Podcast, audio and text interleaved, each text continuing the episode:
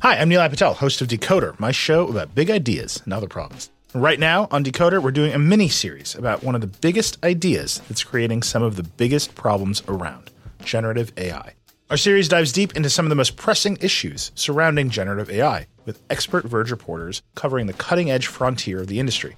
How could copyright lawsuits completely upend large language models and image generators? How big a problem is AI generated misinformation for the 2024 election? And what kind of impact are AI chatbots having on human relationships? Decoder's AI series will help you understand what's going on, why, and where it might go from here. Tune in every Monday and Thursday for new episodes of Decoder wherever you get your podcasts. What is happening, Chicago Bears fans? This is T Formation Conversation. I'm your host, Lester Wiltfong, editor in chief over at Windy City Gridiron. And I'm not going solo today. I got a buddy of mine in to help me out with this head coach and GM search the Chicago Bears have been on. So let me bring on Robert Schmitz. You guys all know him. He's at Robert K. Schmitz on Twitter. He is all over the podcast channel doing his own show and, and guesting all the other shows as well. Plus, he has his great Run Pass Opinion YouTube channel. So, Robert, how you doing today? I'm doing all right, Lester. Thank you so much. That was a really wonderful introduction. Now, I know you told me we can't go too long this time, so I'll make sure I don't. I'm not as wordy as usual, but tons to talk through over yeah. a wild two weeks that I feel like, you know, maybe this has been going on a little longer than either of us want it to, but hey, at least the Bears are being thorough, or so we hope, right? Well, it probably could have gone on longer if the Bears would have made a move at GM and head coach uh, before the end of the season, but that's Ugh. neither here nor there. So, so let's real quick go over the. We're going to go over the GM list first, and then we'll take a break and we'll go over the head coaches stuff that's going on with Chicago. So, so let's talk about the guys that the Bears have confirmed to already have spoken with on the GM side of things. So that, of course, is is Chiefs Executive uh, Director, Player Personnel. Uh, Ryan Poles. Uh, they've also spoke with uh, senior executive from Miami, Reggie McKenzie, uh, Ran Carthon, the Niners director of player personnel, uh, Eliot Wolf uh, from the Patriots. He is uh, his title is front office consultant. This is kind of how they do their their structure in New England. It doesn't matter. They all have a have a big say so on what's going on in, the, in that organization. Uh, of course, there's Ed Dodds uh, from the Colts, who actually has already backed out of the consideration. Um, and then Joe Schoen, he interviewed as well, but he has since accepted a job with the New York Giants. Monti Ossenfort, Titans director, player personnel. Uh, they spoke with him. Uh, Jeff Ireland, uh, Saints assistant GM. Um, who else we got here? Of course, the Browns guys. We got Kwesi Adofo-Mensah. Uh, they've also uh, spoken with Glenn Cook, who is the Browns VP player personnel. So that's that's pretty much the list. Now, real quick mm-hmm. about Ed Dodds. You know, he, he backed out of the whole interview process how much of that you think is because of Dodds? Like the report was, some reports say he blew his interview. Other reports are saying that he did not like the way the Bears structured the interview process with him in there. What, do you think it was? It's got to be a little of both, like a yeah. two things can be true kind of thing, right? Because I get it. I mean, Dodds, from everything that I understand about him, is incredibly confrontational. I mean, he is confrontational to the point of angry. I think of the character Craig, I don't remember his last name from uh, from Parks and Rec played by Billy Eichner, just loud, if if not angry and assertive all the time. I mean, this isn't the first GM race that he's recused himself from after blowing an interview, so to speak. Two other organizations have thought so, but also uh, the Chicago Bears organization, I don't think would take super well to somebody who's headstrong, very conflict oriented, maybe a little bit arrogant, not the right audience. So I put a little bit of it on Dodds, if only because if he wanted a GM job, which comes with a pretty hefty pay raise, Lester, you got to think he'd be able to put on his nice hat, and he didn't. But I also wouldn't be surprised. I mean, I don't know. It's you're hearing the same reports I am about the Bears potentially using these GM interviews to re- to review people for other positions than GM, yeah. which seems a little weird. And maybe Dodds didn't like that, and maybe he was caught in an interview that was pretty similar to that. But I don't know. I'd pin blame on both sides, given that we're not in the room. You know what I mean? You know. Plus, it's kind of cool because Dodds is coming from the the Chris Ballard school of, of GMing over there. And that's who the Bears had in before they hired Ryan Pace. And Ballard, for all intents and purposes, was the was the clubhouse leader. Right. But Ballard wanted things changed in, in, in the structure, the way the Bears do things. So maybe Dodds came in with the same kind of uh, edge to him that Ballard had, and maybe they just rubbed George McCaskey the wrong way. Maybe. And who knows? Maybe somebody as headstrong as look, while we're in the realm of speculation, maybe he took offense to questions that are pretty simple. Like, why did you guys spend so much on Carson Wentz? Like, why did you think that was the difference? And who knows? Who who really knows? But thankfully, Lester, I don't think we're talking about the one that got away here with Ed Dodds. I mean, yeah. I know he's very well liked across most Twitter circles, which I'll be the first to say, Lester, since we haven't said it yet on this show. I don't know anything about these guys. I mean, like, I don't talk to these people. I get secondhand reports from people who know. Thankfully, we have had Brad Spielberger on our own podcast channel. I know Bears Over Beers just recut that interview. He actually knows, not just through people he's plugged into, but has spoken to some of these candidates personally and is going to give a much better representation of what you are getting out of these candidates than people like you and me who are going to just read some reports and take a guess, right? But I feel like the Bears have not just interviewed, but will interview stronger candidates, in my opinion, than Dodds. But that's just me. Yeah, the interview you talked about on Bear uh, Bears Over Beers with Brad Spielberger, uh, talking to JBEJ. Brad Spielberger actually works for Pro Football Focus now. Uh, in the past, he worked for Over the Cap, and I think he was also involved in the Vikings organization at some point there. Mm-hmm. So, so he, he, he's dialed in. So if he says something, he talks about these guys. He's talking firsthand. Uh, he's talking guys he knows. So that was cool to learn because, like like you said, half the guys, probably more than half the guys the Bears are interviewing for a GM job I never heard of, to be honest with you. And and and and and, and why would we, as as fans and, and analysts that cover the on-field product, the stuff behind the scenes? Like, like I'm pretty good with knowing the Bears guys in front office. Right. I don't follow the Colts front office, so mm-hmm. it's good to hear someone like Brad, you know, really break those guys down and talk about them.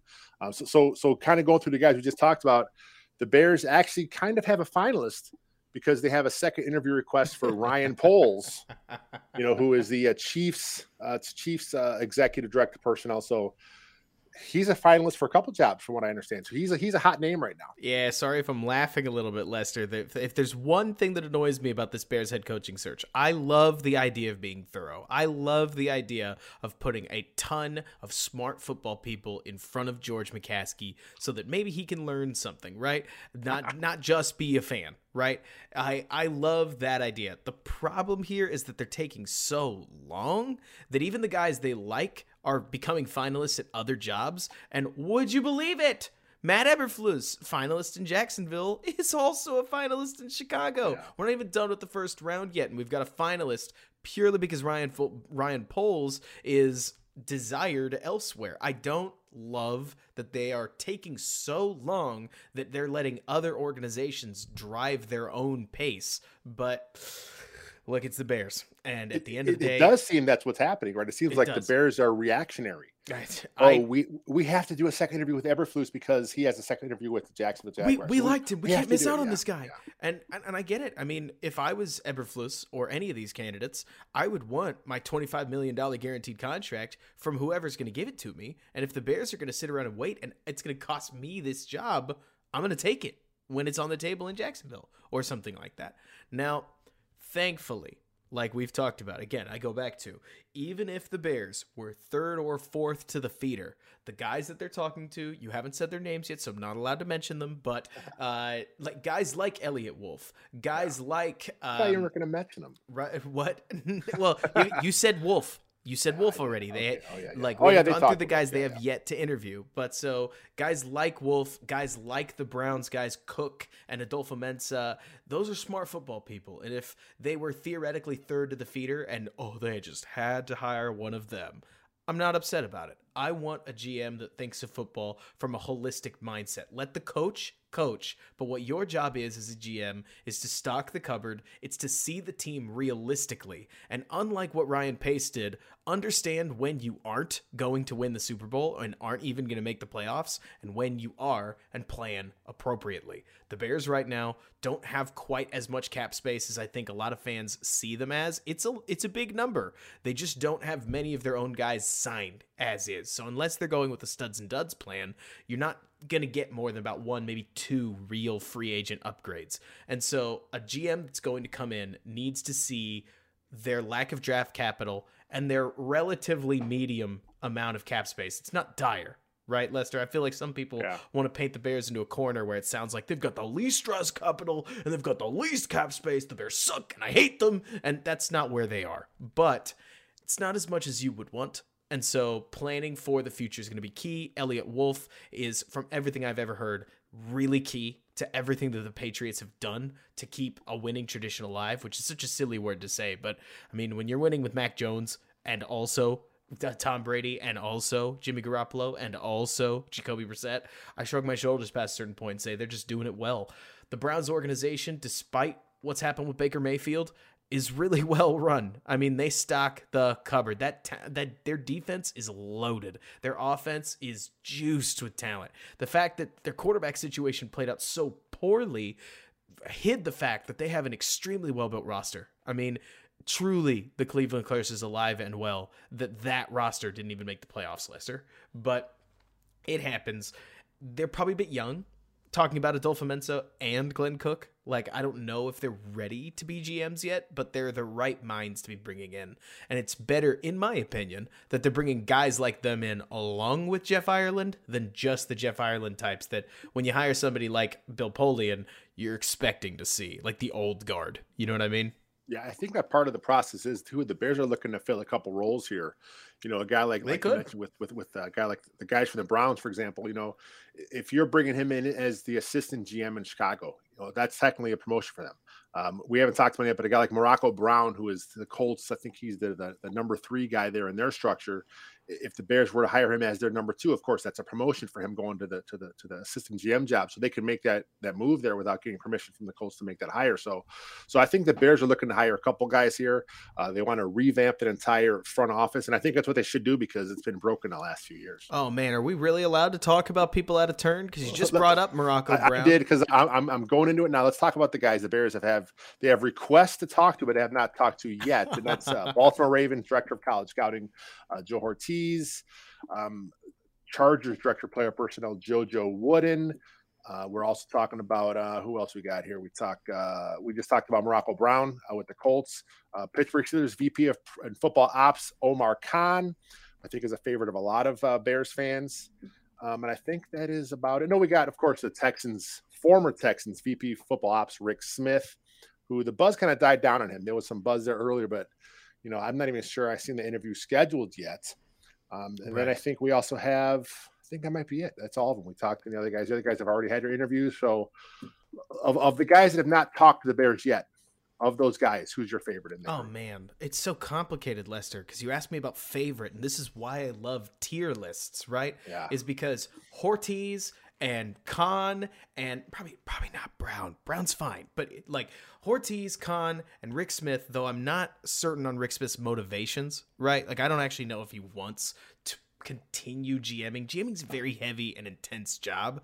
And so I, I don't know if he's ready for that yet. Like you said, that interview's not scheduled. Let's pretend it's not to happen for reasons that are entirely outside of the Bears' control. I'm so stoked that they're talking to anybody, let alone one of the highest up uh, in that Ravens organization, which might be one of the best run in football. The way they've built that team around Lamar Jackson is extraordinary. And I think Omar Khan does it like his reviews have been only good. I mean, exclusively good from everything that I've heard. Again, we're talking secondhand sources. We're talking about hearing from Brad. We're talking about seeing the way that the Steelers run their team, but they are steady and consistent. I know, Lester, you and I alike have seen a Ben Roethlisberger that hasn't been good for a couple years, and the Steelers continue to make the playoffs anyways because whether it's Devin Bush, TJ Watt, uh, Minkah Fitzpatrick, they will trade for guys that they like. They will draft guys they like. They develop their talent well, and guys like Juju Smith-Schuster. Um, oh my gosh, it's not DeAndre Jordan. That's that's a basketball player, obviously, but the wide receiver Diontae Johnson. Thank you. Yes. Yeah. He's electric when he catches yeah. the ball. Uh, and so the Steelers, in the way that they've gone about it, they keep their cap in order. They trade down when they need to. They take the guys that they like. Really, I would say their biggest blemish is drafting Najee Harris in the first round, but that's neither here nor there because that's that was just a total build around Ben move. Omar Khan, really excited. Joe Hortiz, really excited.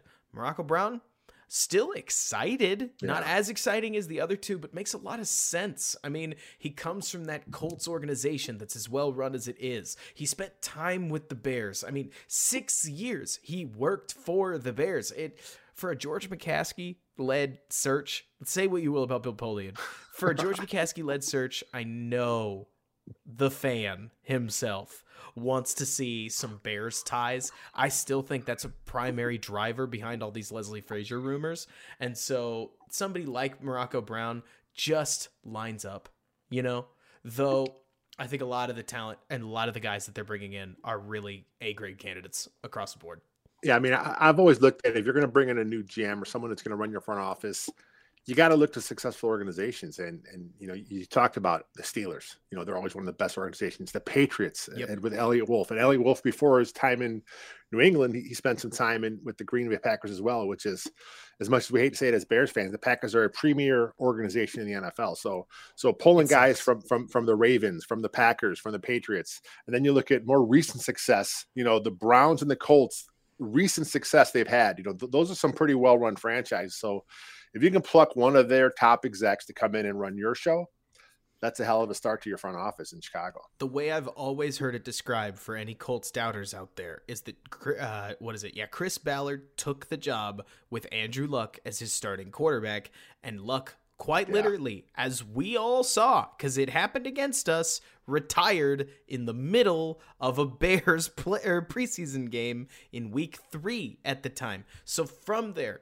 could you criticize him for picking uh, Carson Wentz, who obviously Frank Reich has a very, very deep relationship with? Maybe. Could you would you criticize him for taking Philip Rivers on his last year of his career? Maybe. But given the hand they were dealt, you have a franchise quarterback and they just up and retire at age 29. I feel like the Colts have kept it pretty steady. Like they definitely didn't dive right back into the Curtis Painter era. I don't know.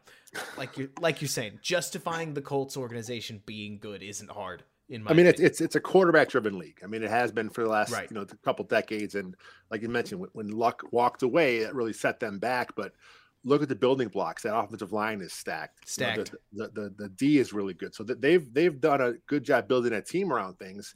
And, and, was the Wentz move? Uh, maybe that wasn't Ballard's number one choice, but you had to get a placeholder, whether it was going to be him or not, and you got to take a chance on him. If he would have reverted back to form that he showed in, in, in Philly, that's a great pick there are a lot of doubters out there. He had a lot of crazy injuries, so right. you can't fault Ballard too much uh, for making that move because that's probably a Frank Reich decision there. That you know, I'm going to get to your guy. Let's see what happens here. You know, the draft they gave up for him wasn't wasn't too crazy, so that move made sense from them because they're trying to plug holes right now.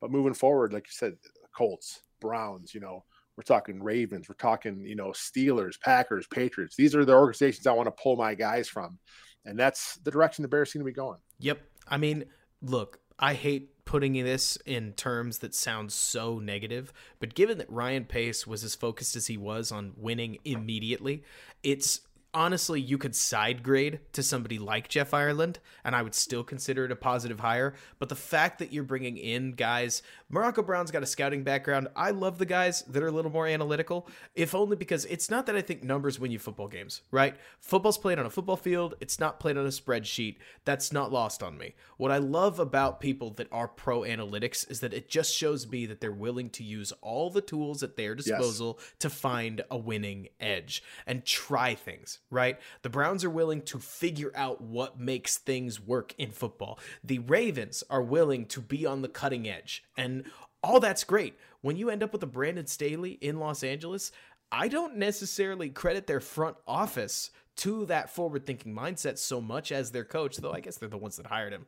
But the the candidates that they have right now, I think Brown is an improvement from Pace, and he'll have the leash to make whatever decisions necessary. I think Hortiz would be a killer hire. I think Khan would be a killer hire. A lot of guys to get excited about, though, like you talked about, Lester, there's a major buffer between what we actually know about any of these people as on field product analysts versus what we're hearing about these guys in back channels you know, I think the best case scenario for the Bears is they bring in a couple guys here.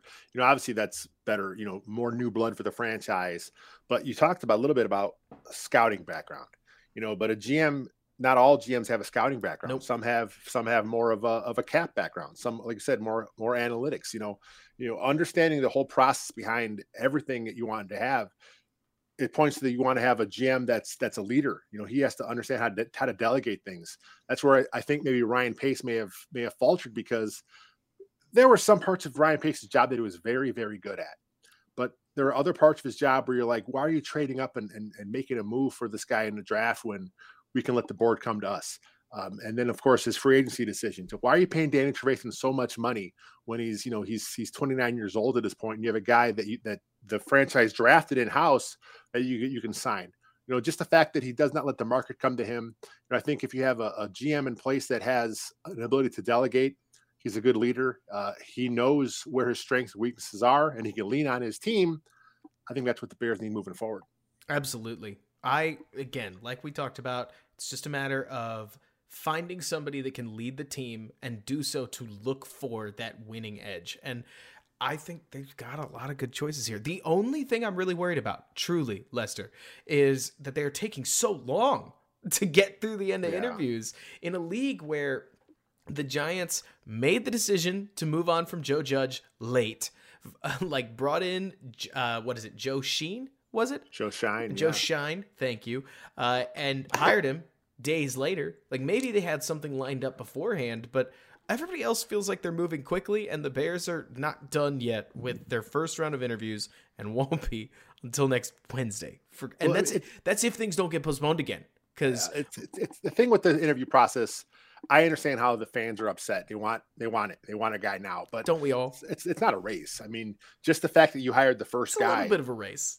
Uh, it's well, it, it's a race, but like there's no award for hiring the first guy. Right. So so if, if Joe Shine goes to New York and Joe Shine sucks, now the Giants fans are going to say, "Man, why you why'd you hire this guy so quick? You should have sure. you know vetted more more more candidates." So as long as it, this process does not drag out too long, and as long as the Bears don't put the head coach on the same level as the GM, let they get the, they bring the GM and let the GM have a say so on the head coach.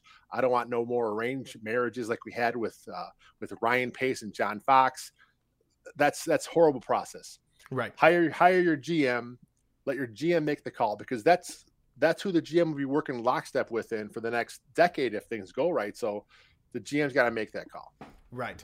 Uh, but you know, I I would love to say yes, and that's exactly what the Bears are doing. But Lester kind of there's a little bit of a hint of arranged marriage coming to it. But like that's, you're saying, is good as, boys club. as look as long as they pick and arrange a marriage that the GM is in on, that's what yeah, matters to me. That's fine. Does that make sense? Like hiring, let's let me pick one, right? Hiring Matt Eberflus and Morocco Brown at the same time Sure, they're both the Colts. Like yeah. that would more than likely be Morocco Brown's uh, pick in the first place. But they have a relationship already. But now I'm starting to bleed into coach talk, and you know we've yeah. got to do that after All the sponsors. Let's take a quick break here, and then we'll uh, jump right back into things talking about the uh, head coaching. Support for this episode comes from Viator. Sure, a good souvenir is always fun but it's the experiences that people love the most about traveling. When you get back home, that t shirt might fade and that snow globe might break, but it's those once in a lifetime memories that will last.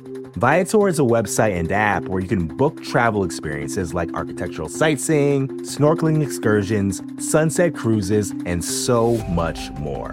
With Viator, you can reserve everything from simple tours to thrilling adventures with over 300,000 bookable experiences in 190 countries. Whether you're a foodie, a history buff, or an adrenaline junkie, there's something for everyone. Plus, Viator's travel experiences have millions of real traveler reviews, so you can have the information you need to book the best activities for your trip. When you book a travel experience with Viator, there's always flexibility and support with free cancellation, payment options, and 24 7 service. Make memories that will last forever with Viator. Download the Viator app now and use code Viator10 for 10% off your first booking in the app. One app, over 300,000 travel experiences you'll remember. Do more with Viator. Hi, I'm Nilay Patel, host of Decoder, my show about big ideas and other problems. Right now on Decoder, we're doing a mini series about one of the biggest ideas that's creating some of the biggest problems around generative AI. Our series dives deep into some of the most pressing issues surrounding generative AI, with expert Verge reporters covering the cutting edge frontier of the industry. How could copyright lawsuits completely upend large language models and image generators? How big a problem is AI generated misinformation for the 2024 election? And what kind of impact are AI chatbots having on human relationships? Decoder's AI series will help you understand what's going on, why, and where it might go from here. Tune in every Monday and Thursday for new episodes of Decoder, wherever you get your podcasts. All right, we are back. This is T Formation Conversation. I'm Lester Wiltfong. I'm joined, of course, today by Robert Schmitz. And uh, we just went through all the general manager candidates, all the confirmed interviews, and some guys that are coming up here next week. So let's now jump over and talk about the head coach search. And and the most recent head coaching candidate interview, I believe they just had Todd Bowles, uh, DC of the Bucks, and Dan Quinn, DC of the Cowboys, in on Saturday morning. Um, yesterday on Friday, they talked to Bills defensive coordinator Leslie Frazier, former Chicago Bear, former 1985 my Chicago friends. Bear. So that is going to be the guy, my friends. Uh, of course, they also talk with Bucks OC Byron Leftwich. They've talked to what else we got here? We got here, we got Brian Daboll from the Buffalo Bills, mm-hmm. their OC. They talked to him. Uh, they've also spoken with Green Bay offensive coordinator Nathaniel Hackett. Uh, they've also spoken with Miami assistant head coach, quarterbacks coach, former Detroit Lion head coach, former Colts head coach Jim Caldwell.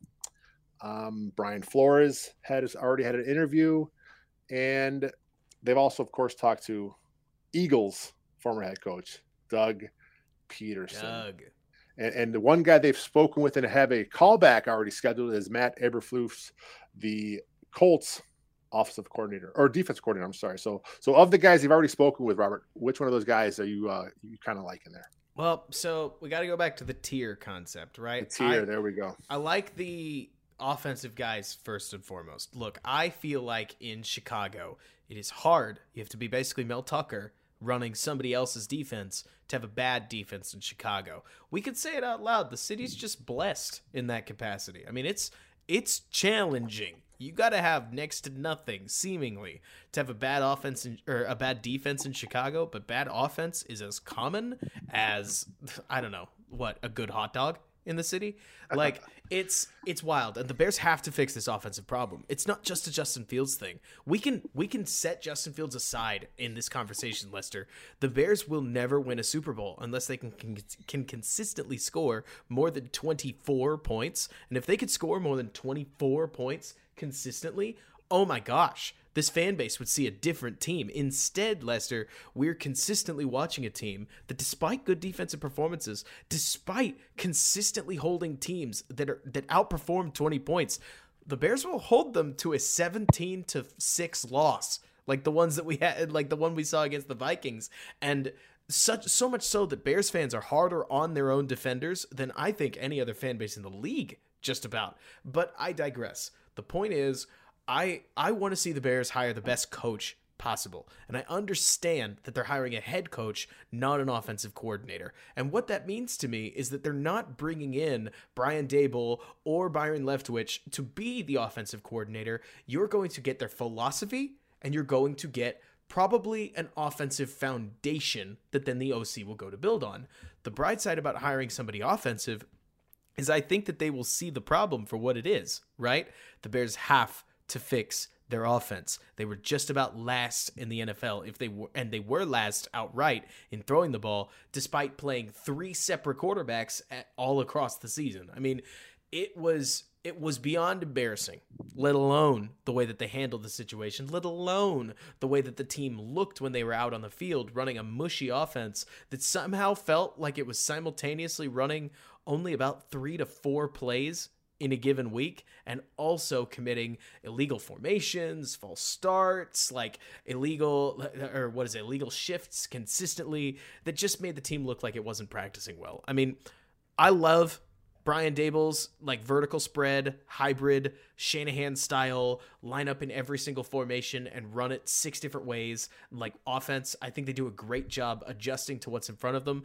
I think it's hard to look at Tampa Bay and not be excited about the offensive personnel that they have and the way that they use them. We've seen Byron Leftwich produce well with Jameis Winston. We've seen him produce well with uh, obviously Tom Brady won a Super Bowl there. And Bruce Arians says that he doesn't even go to the offensive meetings. I mean, if Bruce Arians is CEO head coach, then that's that works really well for Byron Leftwich, even though we obviously heard Andy Reid talk up Matt Nagy as one of the best head coaching candidates he's ever had, if not the best. So I know I'm throwing a lot at you here, Lester, because we can get to the defensive guys in a second, but I really worry about bringing a defensive head coach in to solve what I think is an offensive problem because I feel like that is setting a head coach up for trouble.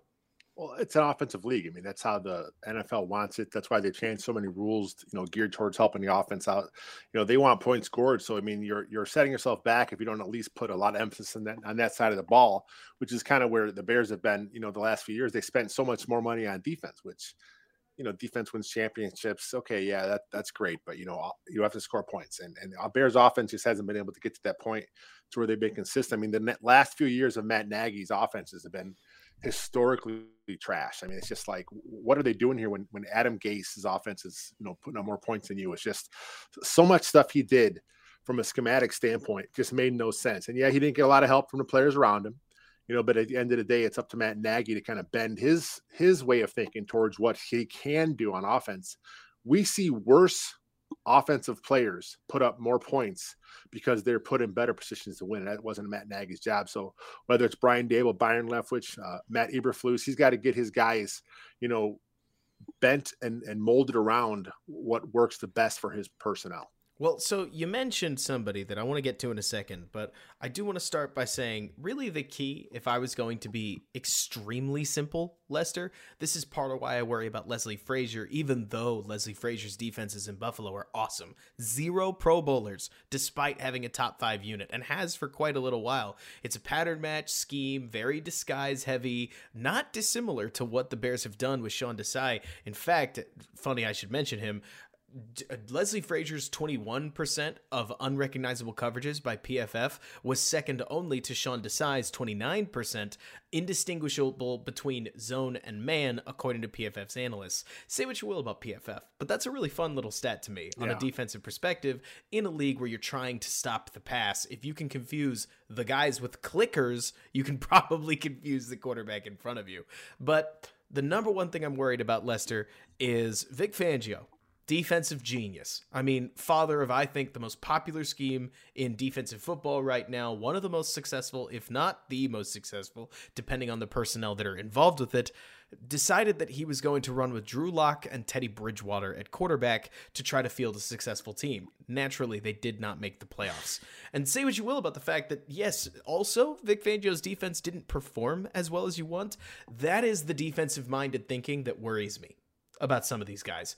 On the other hand, there is one candidate that stands out. His name is Matt Eberflus, where he comes from a Missouri background, where the teams that he was on, I mean, these were the Chase Daniel offenses back in the day that were just throwing, scoring, thriving. They weren't defending well. They didn't have crazy dudes on defense, but Matt Eberflus has been part of teams that win through the air. That that he understands.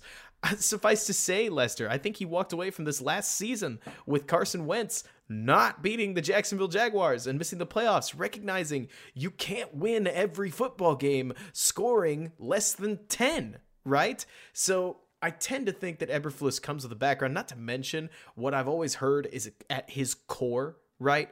Is that he's preparation oriented. He is what I heard described as a Monday to Saturday coach. And I think that everything that you talked about about Matt Nagy, lack of preparation, de- players looking all over the place, messy, messy offense, Eberflus would prepare his guys. He sees that as the whole game, that the game is decided on Monday through Saturday. I think that's a good attitude for the Bears to have. If there is a defensive hire that I'm more than okay with, it's Eberflus at this point. And it took me a little while to get around to that. But if you don't get Leftwich, who I think is a phenomenal candidate, or Daboll, who's my personal number one, Eberflus is somebody I'd be more than happy with. The rest worry me a little. Like, I know you've got opinions on them. Take it you know, away. as far as far as Brian Daboll goes, you know, one thing you hear a lot of people say is he doesn't commit to the run, which has kind of been a little debunked because as down the stretch, the Bills ran much more effectively than they did throughout the season.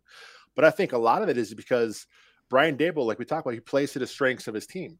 If if if they're facing a, a defense that's stout against the run, why keep pounding the rock there when you don't have to? When there's other things you can do as an offense from a schematic standpoint with the flares, the, the, the bubbles, the screens, right? You know, the little the little quick passes to get your guy in space that's an extension of the run game. That's old school West Coast style offense. That's kind of what that happened where, you know, you can you can do those use those quick short passes as, as an extension of the run. And yes, I know there's some uh, uh, uh, a philosophy where you want to pound a guy, you want to impose your will on a defense, and then I get that. There, there's a, a real point to that. I mean, that's that's real. That's your O line, you know, roughing up a defense. That's that's something you want to have happen. But sometimes you just don't have the personnel to do it. And right. I think with Brian Daboll, he understands that. And I think Brian Daboll, I think he gets the best out of his players. And of course, what he's done with Josh Allen has been phenomenal. Oh yeah, I mean, I love Josh Allen. Who doesn't love Josh Allen? It's like watching. So fun. It's so I mean, fun. Yeah. So fun. But we got to be honest with ourselves. Josh Allen, a ball of talent, is also a total chaotic mess as a player. I mean, yeah. the stuff he's willing to try is sometimes just lunatic level, and the stuff he's willing to, or the passes that he can complete or the runs he can make, match that right? But we're not watching a player with Tom Brady's control. We're not watching a player that makes you, I don't know, uh, the only way I can think about it is like when Russell Wilson, especially when he was younger, used to just run around in the pocket, you got this feel that he was unbeatable. And Josh Allen is like watching somebody wobble his way to total and extreme success on any given down. And you got to credit Daboll to channel that right? And like you talked about, you talked about screens, you talked about flares, you talked about all the stuff that I think drives up Daboll's pass count. I get it. He throws a ridiculous amount. A lot of those are passes that only Damiere Byrd would drop. They get his running back, they get the running back involved without having to just hand it to him and expect your offensive line to block perfectly. You said it well. I mean, come on, Lester. Is there any outside run concept better than theoretically what is a pass when you have your two wide receivers on the left side of the line they run like a go and a deep post to clear out the defense and then just have your running back flare out. It's him one-on-one versus a linebacker with like four yards of headway and if he beats him you're looking at a first down. I mean it, that's the kind of stuff that gets credited as a pass because we want to give our quarterbacks as much statistical success as possible. Their sack yards don't even come off their passing yard total for crying out loud. But to me, you don't have to run the ball by giving it to a running back every single time. Your quarterback can run it. Your your your running back can catch it. Your wide receivers can catch it behind the line of scrimmage. It always makes me wonder, Lester, why in this day and age of football we don't consider everything that starts behind the line of scrimmage. Like any ball that is caught and a runner starts from there, its own statistic besides this run pass balance that always has to come back to did David Montgomery get 35 carries? If not, I hate the Bears. No, I think that's one of those analytics. I think one of those sites are going to eventually dive into. You mentioned those quick little tap passes, those shovel passes. You know, those little quick things that's a running play. That's a safe running it play because pass. But Justin it counts Fields as, threw a yeah, 45 yard pass, pass, to Jakeem Grant that wasn't 45 yards to say it's, the least. It's one of those quick little things. It's like it's it's almost like an inside handoff, but there's little separation.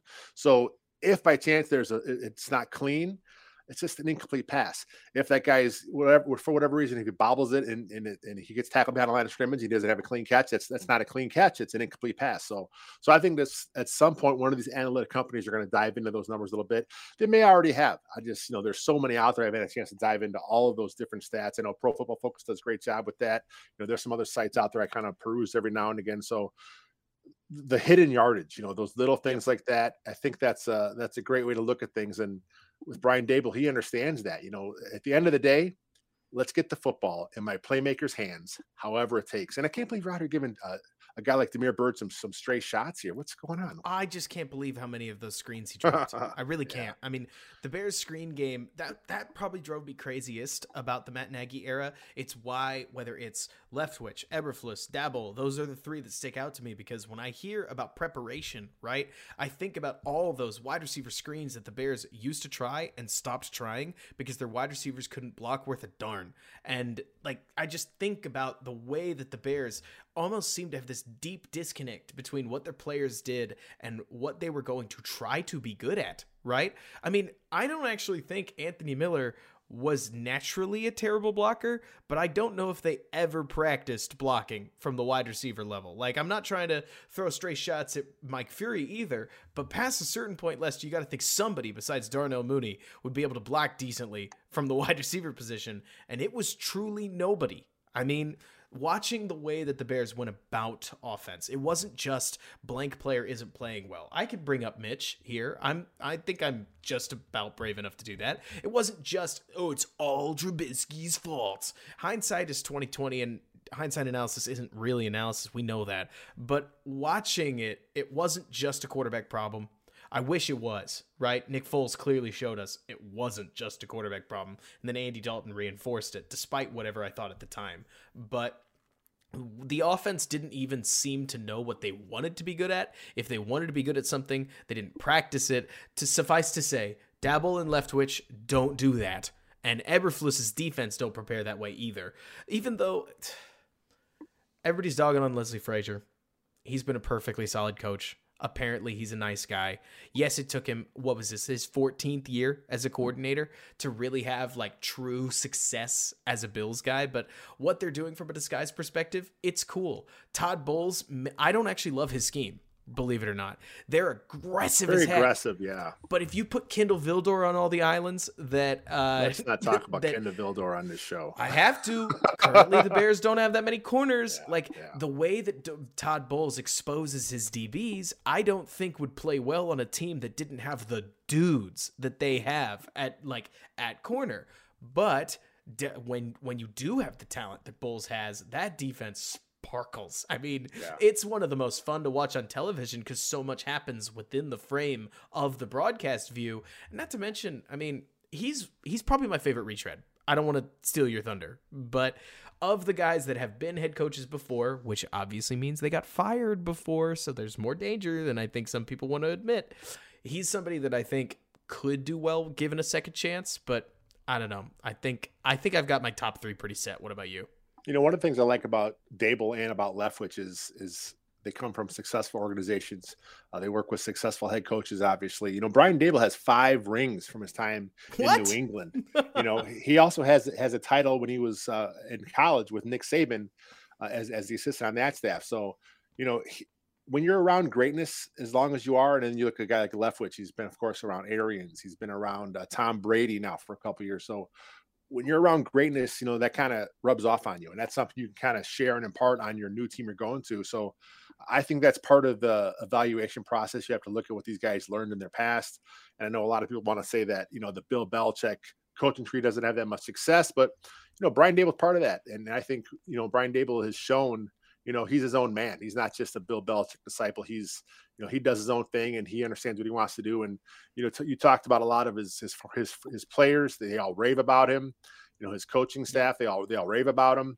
And, you know, that takes us back to the oil. They said the same thing about Matt Nagy, but of course, you know, they're all going to talk about their guys in, in glowing right. fashion, you know, but unless you're getting a, a retread who you know has commanded a room, you know has led a franchise, you know he's been out there front and center with the press, you know, every week you know, until you see what they can do, it's all an unknown. Oh yeah. For me, for me, I, am okay with with Daboll. I'm okay with Leftwich. I'm okay with Eberflus there's really no one in this process as a head coach or even a GM candidate where I say, please don't hire that guy. I have one. I mean, you have one. Yeah, Who, I mean, I've who's, got a, who's your one? Who's your well, one? Well, I guess I have two. I don't want to hire Jim Caldwell. No third time head coach has been successful. You get fired yeah. once, maybe it's the Jets' fault. I get it. The Jets seem to ruin. I mean, literally everybody. Uh, so maybe Bowles will be fine, right? Maybe somehow Leslie Frazier figures it out, even though the Vikings tend, I mean, if you fail in Minnesota, you tend to fail, just period. Um, but two time head coaches that get hired a third time, you're talking John Fox, right? You're talking pairing a first time GM with John Fox again and I just hate that to the core of my being. I also would love for anyone else to hire Dan Quinn. Don't ask me why, because he coached the heck out of a Cowboys defense that also got smoked by San Fran, or smoked enough to lose. I mean, Jimmy Garoppolo did everything he could to lose that game, and they still won. Um, but after everything that happened in Atlanta, after what we've seen, there's a lot of pro Dan Quinn stuff out there, Lester, and I would rather not. So at this well, the, point, the stuff with Quinn, I mean, in Atlanta, that was the Cal Cal Shanahan show. I mean, that was that was his offense was clicking during his run, and you know, I'm not sure how good his defenses were at that point, but I, I guess I'd be. I mean, I guess I'm there with you with Quinn. I mean, if Quinn's, I mean, I, again, I'm not going to hate it because you know, league wide, he he spoke of again people think he's he's well deserving. He's done a great job in Dallas. You know, uh, it's not the most exciting. Same with Caldwell, not the most exciting, but I'm intrigued at a chance a guy like Caldwell get another shot. I'd rather it not be in Chicago. Oh gosh. But because I just think that the Bears are in a unique situation now brand new GM, brand new head coach, second year quarterback. They're in a, a unique situation for a, a, a, soft rebuild, so to speak, on the entire franchise. And if right. you get if you get the head coach GM in place, you know, and you get them working as cohesively with Justin Fields as we all hope as Bears fans, these three guys can be together for a really, really long time. Lester, you say soft rebuild, like a three year rebuild, like Ryan Pace led us through, is normal. A full rebuild is a year long process. Yeah. Like, well, the, the, you know, the fact that they have Justin Fields in place that, that kind of changes the process. You know, you're not going to be no. like a reset because that's Justin the difference. Fields what if I said rebuild, there. not reset? Right, yeah, yeah. where you're building that core, but yeah, like you're talking about. I mean, I, am not trying to dog on Jim Caldwell's coach. Actually, as an offensive coach, he's pretty, I don't want to say exciting, but he's as good as you will find in many circles. And if they hired him as an offensive coordinator, uh, my opinion completely changes. It's that head coach yeah. role that I don't think Caldwell's going to be your best bet, especially given the candidates they got. And Lester, you and I could make this the Dabble Show or Dable. Uh, I don't know, actually know how to pronounce it, but you and I could make this a super pro Daboll show. We'd have to bring in Jeff Berckes for it was going to be. I am very that is his guy. Oh sure, sure. but. I'm really worried he's earmarked for New York at this point. That's and what it seems. I want to make this, or I obviously then want to prop up Byron Leftwich. I mean, despite, or I talked about him earlier about a lot of things that I like about it, but schematically, a heavy emphasis on getting the matchup he wants. The run game in Tampa is beautiful with how they blend power run and zone concepts. I mean, Lester is an offensive line guy. Go take a look at the way that they yeah. get their pin and pull scheme working to get Leonard Fournette and uh, like Tristan Wirfs and one of their other good, uh, like uh, Ryan Jensen, all pulling right in front against two guys. I mean, they do such a good job coaching, teaching, and just flowing their linemen around to keep defensive linemen guessing in a way where down the back stretch of the season, they really weren't for Chicago. I don't know if you recognize this, Lester, because their their offense always was top ten in rushing, but by the yeah. end of the season, it was surprisingly boomer bust. Not a lot of four to five yard runs, more like eleven yards, stuff, stuff, loss of one, 11 yards, stuff, stuff. Eight yards. I mean, it was funny kind of watching the Chicago run game where other teams acted like they knew what was coming. They were right. Uh, but so, all that to say, like, Leftwich is probably earmarked for Jacksonville. So, if that's the case, if the Bears are third to the feeder, so to speak, Eberflus is somebody that I can be very happy with. And if it's a Brown Eberflus pairing and it's an arranged marriage, the Bears could fall backwards into a head coach GM pairing. That, look, am I about to tell you on this podcast that there's any key to success in head coaching? No, because I really like Frank Reich, and he was the second choice. He was an aftermarket hire yeah, for crying out loud. Yeah. Like there is no secret sauce. There is no good way to say this guy will be the leader that the or that the Bears need. But I like that pairing philosophically. Preparation mindset, Colts background, worked together in the past. You've got somebody who's going to run a cover two scheme, even if it's spot drop and it's not my favorite. Who knows? Maybe he, honestly, I'm going to say something ridiculous. I don't know who would come uh, as far as defensive coordinator, but given Eberflus's cover two background, Sean Desai can't be out of the question there. Like that actually might be a retention scenario, but but who knows? That's probably talking on the side of my mouth. But I don't know. What are you thinking? Yeah, I mean, as far as the, the the, defensive guys, I mean, Bears fans love Sean Desai. I mean, he's he's a guy that I, think part of it is because he's he's he's one of our guys. I mean, he he survived the Trestman era for crying out loud. So I think part of the Desai, uh, uh, the fans really liking what Sean Desai did is because he's been here so long, and of course, uh, look what he did with. You mentioned him already, Kindle Vildor and, and Duke Shelley and Artie Burns as his corners and, and Tashaun Gipson as his and safety. it was one game I loved Thomas Graham. I mean, like that's to me player development that you went from a guy who looked completely useless in the preseason to somebody who by the end of the season dare I say it, Lester, I would start him at center at cornerback two and go from there. Obviously, you got to sign somebody and uh, like to compete with him. You want more depth than just oh well, if Graham doesn't work, we're hosed. I am Ryan Pace with the Kindle Vildor choice, uh, but yeah, pro Desai. you know, real quick, let's talk about the guys the Bears have interview requests out to. Yes. Uh, they haven't quite had a chance to meet with yet. I think because Bowles and Quinn both met on Saturday morning or on Saturday, there's Today. only one guy. Yeah, there's only one guy left, and that is uh, Dennis Allen of the Saints, the Saints DC. Right. And hey, look, Dennis Allen fits in that same category as I think, anyways, Doug Pederson. right? Very good coach. I don't think the Bears should hire them. Like no. Pederson, he's a West Coast base, and despite the fact that I think he did get kind of a raw deal in Philadelphia, I mean, quite literally, he got fired over quarterback fracture, and Carson Wentz went over and you're mixing Pederson and Allen up. You're talking Dennis Dennis Allen. You're mixing. I know, I know. I'm bringing oh, Pederson into it. Oh, you're uh, see, you're all over it. I can't Allen's, even keep up with you. No worries. Allen's another coach that doesn't get enough credit for just how good that Saints defense is right? Yeah. I just don't know how he would connect with most of the GM candidates we're talking about. I mean, if Hortiz or Khan or Brown are out there saying, I want Dennis Allen, I'm surprised, but I don't think he's the one on the top of their list. Like, I can't tell if they're interviewing Allen on account of maybe they hired Jeff Ireland, but a part of me thinks that in a world where they hired what or they're interviewing, what did you say it was? 16 GM know, candidates? Like 16, yeah. That Dennis Allen might have just been available, and that means they were going to interview him. Good coach. I don't think he meshes with the Bears' direction going forward. So if everything plays out like like it should, then the Bears should have a GM and at least have their finalists. They already have one finalist. Seemingly, they should have a couple finalists. You know, by next week, and you would you'd hope the Bears get a, a brand new GM in place at some point in the next week. And if that's the case, you know, he'll of course have to go through all the head coach uh, uh, Zoom uh, uh tapes. He'll have to watch all those videos. He may want to bring us some guys to talk to a second time, right? And he may have some guys on his own that he may want to talk with. So the head coaching hire it may last probably push to maybe to past Super Bowl week. Well, so I know we're not talking about playoffs here, Lester, but if there is one thing I think for Bears to root for, it is the Buccaneers and the Bills. I mean, seriously, if the comment on the Bears thing is that they're taking too long, right?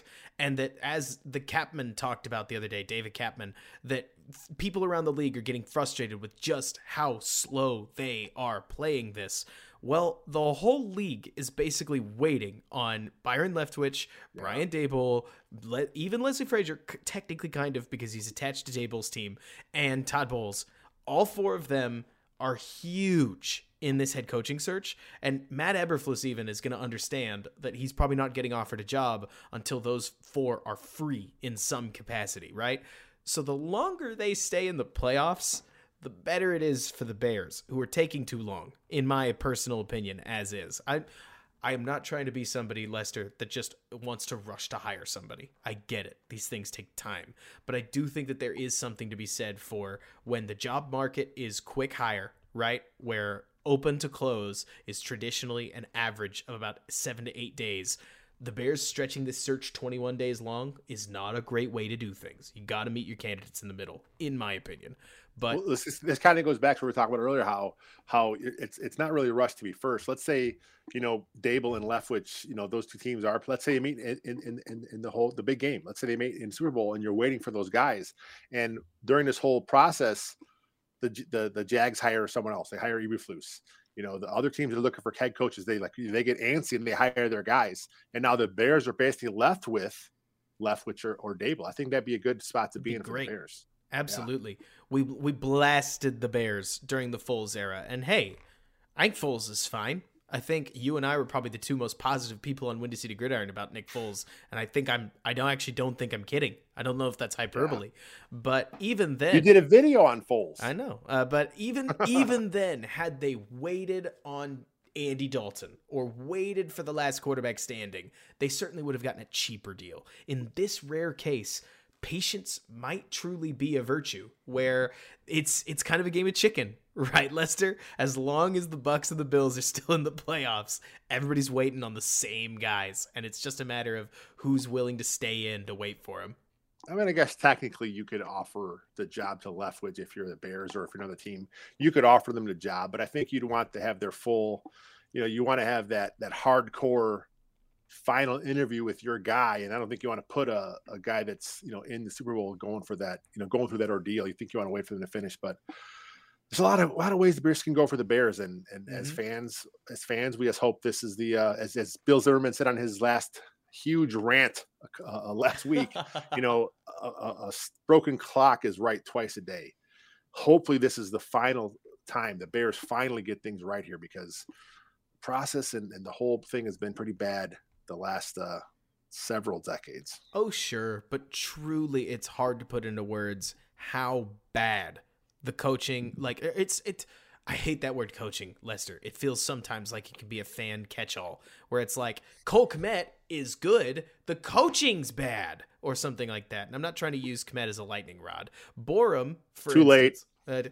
Uh, it's it's more to say that when I want a player to be good, right, and they don't perform well, I can just blame the coaching and because yeah. other player that I don't like is playing really well. I don't know. Let's just use Mac Jones for example, and that means that Justin Fields isn't being used well, and that's something I legitimately believe. Like it, it can just sound ridiculous sometimes but the the system that the bears were running the way the process with which they prepared for opponents the product that they put onto the field was disorganized. It was it, it, was lifeless at times. I mean it was as if they were churning the playbook and somehow making it smaller on a week to week basis and still couldn't get lined up correctly. I'm not surprised that matt nagy seemed to have legitimate problems using nick foles given that nick foles likes to audible and his own wide receivers seemed to be confused on the bottom half of the playbook suffice to say i don't i don't know hard to tell when you're watching all 22 what things are in the meeting rooms. But all that to say, Lester, I actually think it would be hard for the Bears to end up worse off than they were two months ago. I mean, the new GM implicitly has time to make rational like choices. He doesn't have to act like one signing, one draft pick is going to fix the team, right? And even if Justin Fields doesn't live up to billing, which gosh, I hope he does. I think he's got so much natural talent that he showed in this last season and does so many things that are hard in quarterbacking, easier than others. Not to mention that last Vikings game, he just looked top to bottom like a dramatically better quarterback than he ever did against, say, Cleveland. And that's the development you want to see. Even if Justin Fields doesn't work out, you still have to have a GM and a head coach that are going to take the best of their team and play to it. Matt Nagy and Ryan Pace, we're not doing that. And so, whether it's Leftwich, whether it's Daboll, whether it's almost literally anybody, trying to out Matt Nagy, the worst offense in the league, will be difficult. I mean, I I hate saying that, Lester. It might not no, it's, be it's a one year process. It's true. It, it is 100% true. You know, Pace Staggy era started with such promise, obviously 2018. But as, Coach as the, the year, la- yeah, as the, as the, last years played on, it just seemed like, you know, they talked about how, how they would collaborate and they would do things. But then you look at the, the draft picks and you looked at some of the free agency decisions and, and you're left wondering uh, are they are they really in lockstep? Like why are they making some of these moves where it doesn't make sense because matt nagy's not getting the best of them on the field? So then it's it's it's a coaching is it personal decisions? You know the fact that they're they're both gone and and i think a lot of us thought that pace would survive this somehow. I think it's it's the best thing for the franchise. You know they're both gone. You know they're getting this this reset here with the gm um, maybe a, a, assistant GM as well, some fresh new blood in the front office, brand new coach. Let's get him going. Let's get this thing uh, moving forward with Justin Fields as the, as the guy. Can't wait. Not to mention, once we fire hire or finally hire an offensive coordinator, we can actually start diving into what scheme might look like. Defensive coordinator too, obviously, but I just I just love watching offense and we're going to stay tuned for that on Run Pass Opinion yeah. YouTube channel. Yes, exactly. but that sounds like a good place for us to end here. Uh, make sure you guys all follow Robert on Twitter at Robert K. Schmitz. Follow me at Wiltfong JR. And of course, WindyCityGridiron.com. Everything we do, we'll throw there somehow, some way. So until next time, bear down, my friends. Bear down. Hi, I'm Nilay Patel, host of Decoder, my show about big ideas and other problems. Right now on Decoder, we're doing a mini series about one of the biggest ideas that's creating some of the biggest problems around generative AI. Our series dives deep into some of the most pressing issues surrounding generative AI, with expert Verge reporters covering the cutting edge frontier of the industry. How could copyright lawsuits completely upend large language models and image generators? How big a problem is AI generated misinformation for the 2024 election? And what kind of impact are AI chatbots having on human relationships? Decoder's AI series will help you understand what's going on, why, and where it might go from here. Tune in every Monday and Thursday for new episodes of Decoder wherever you get your podcasts. Support for this podcast comes from Smartwater. Want to get a little more from every sip? Smartwater Alkaline doesn't just taste crisp and pure, it's loaded with everything you need to perform at your best, whether you're running marathons or boardroom meetings. Elevate how you hydrate and pick up a Smartwater Alkaline today. To learn more, visit drinksmartwater.com.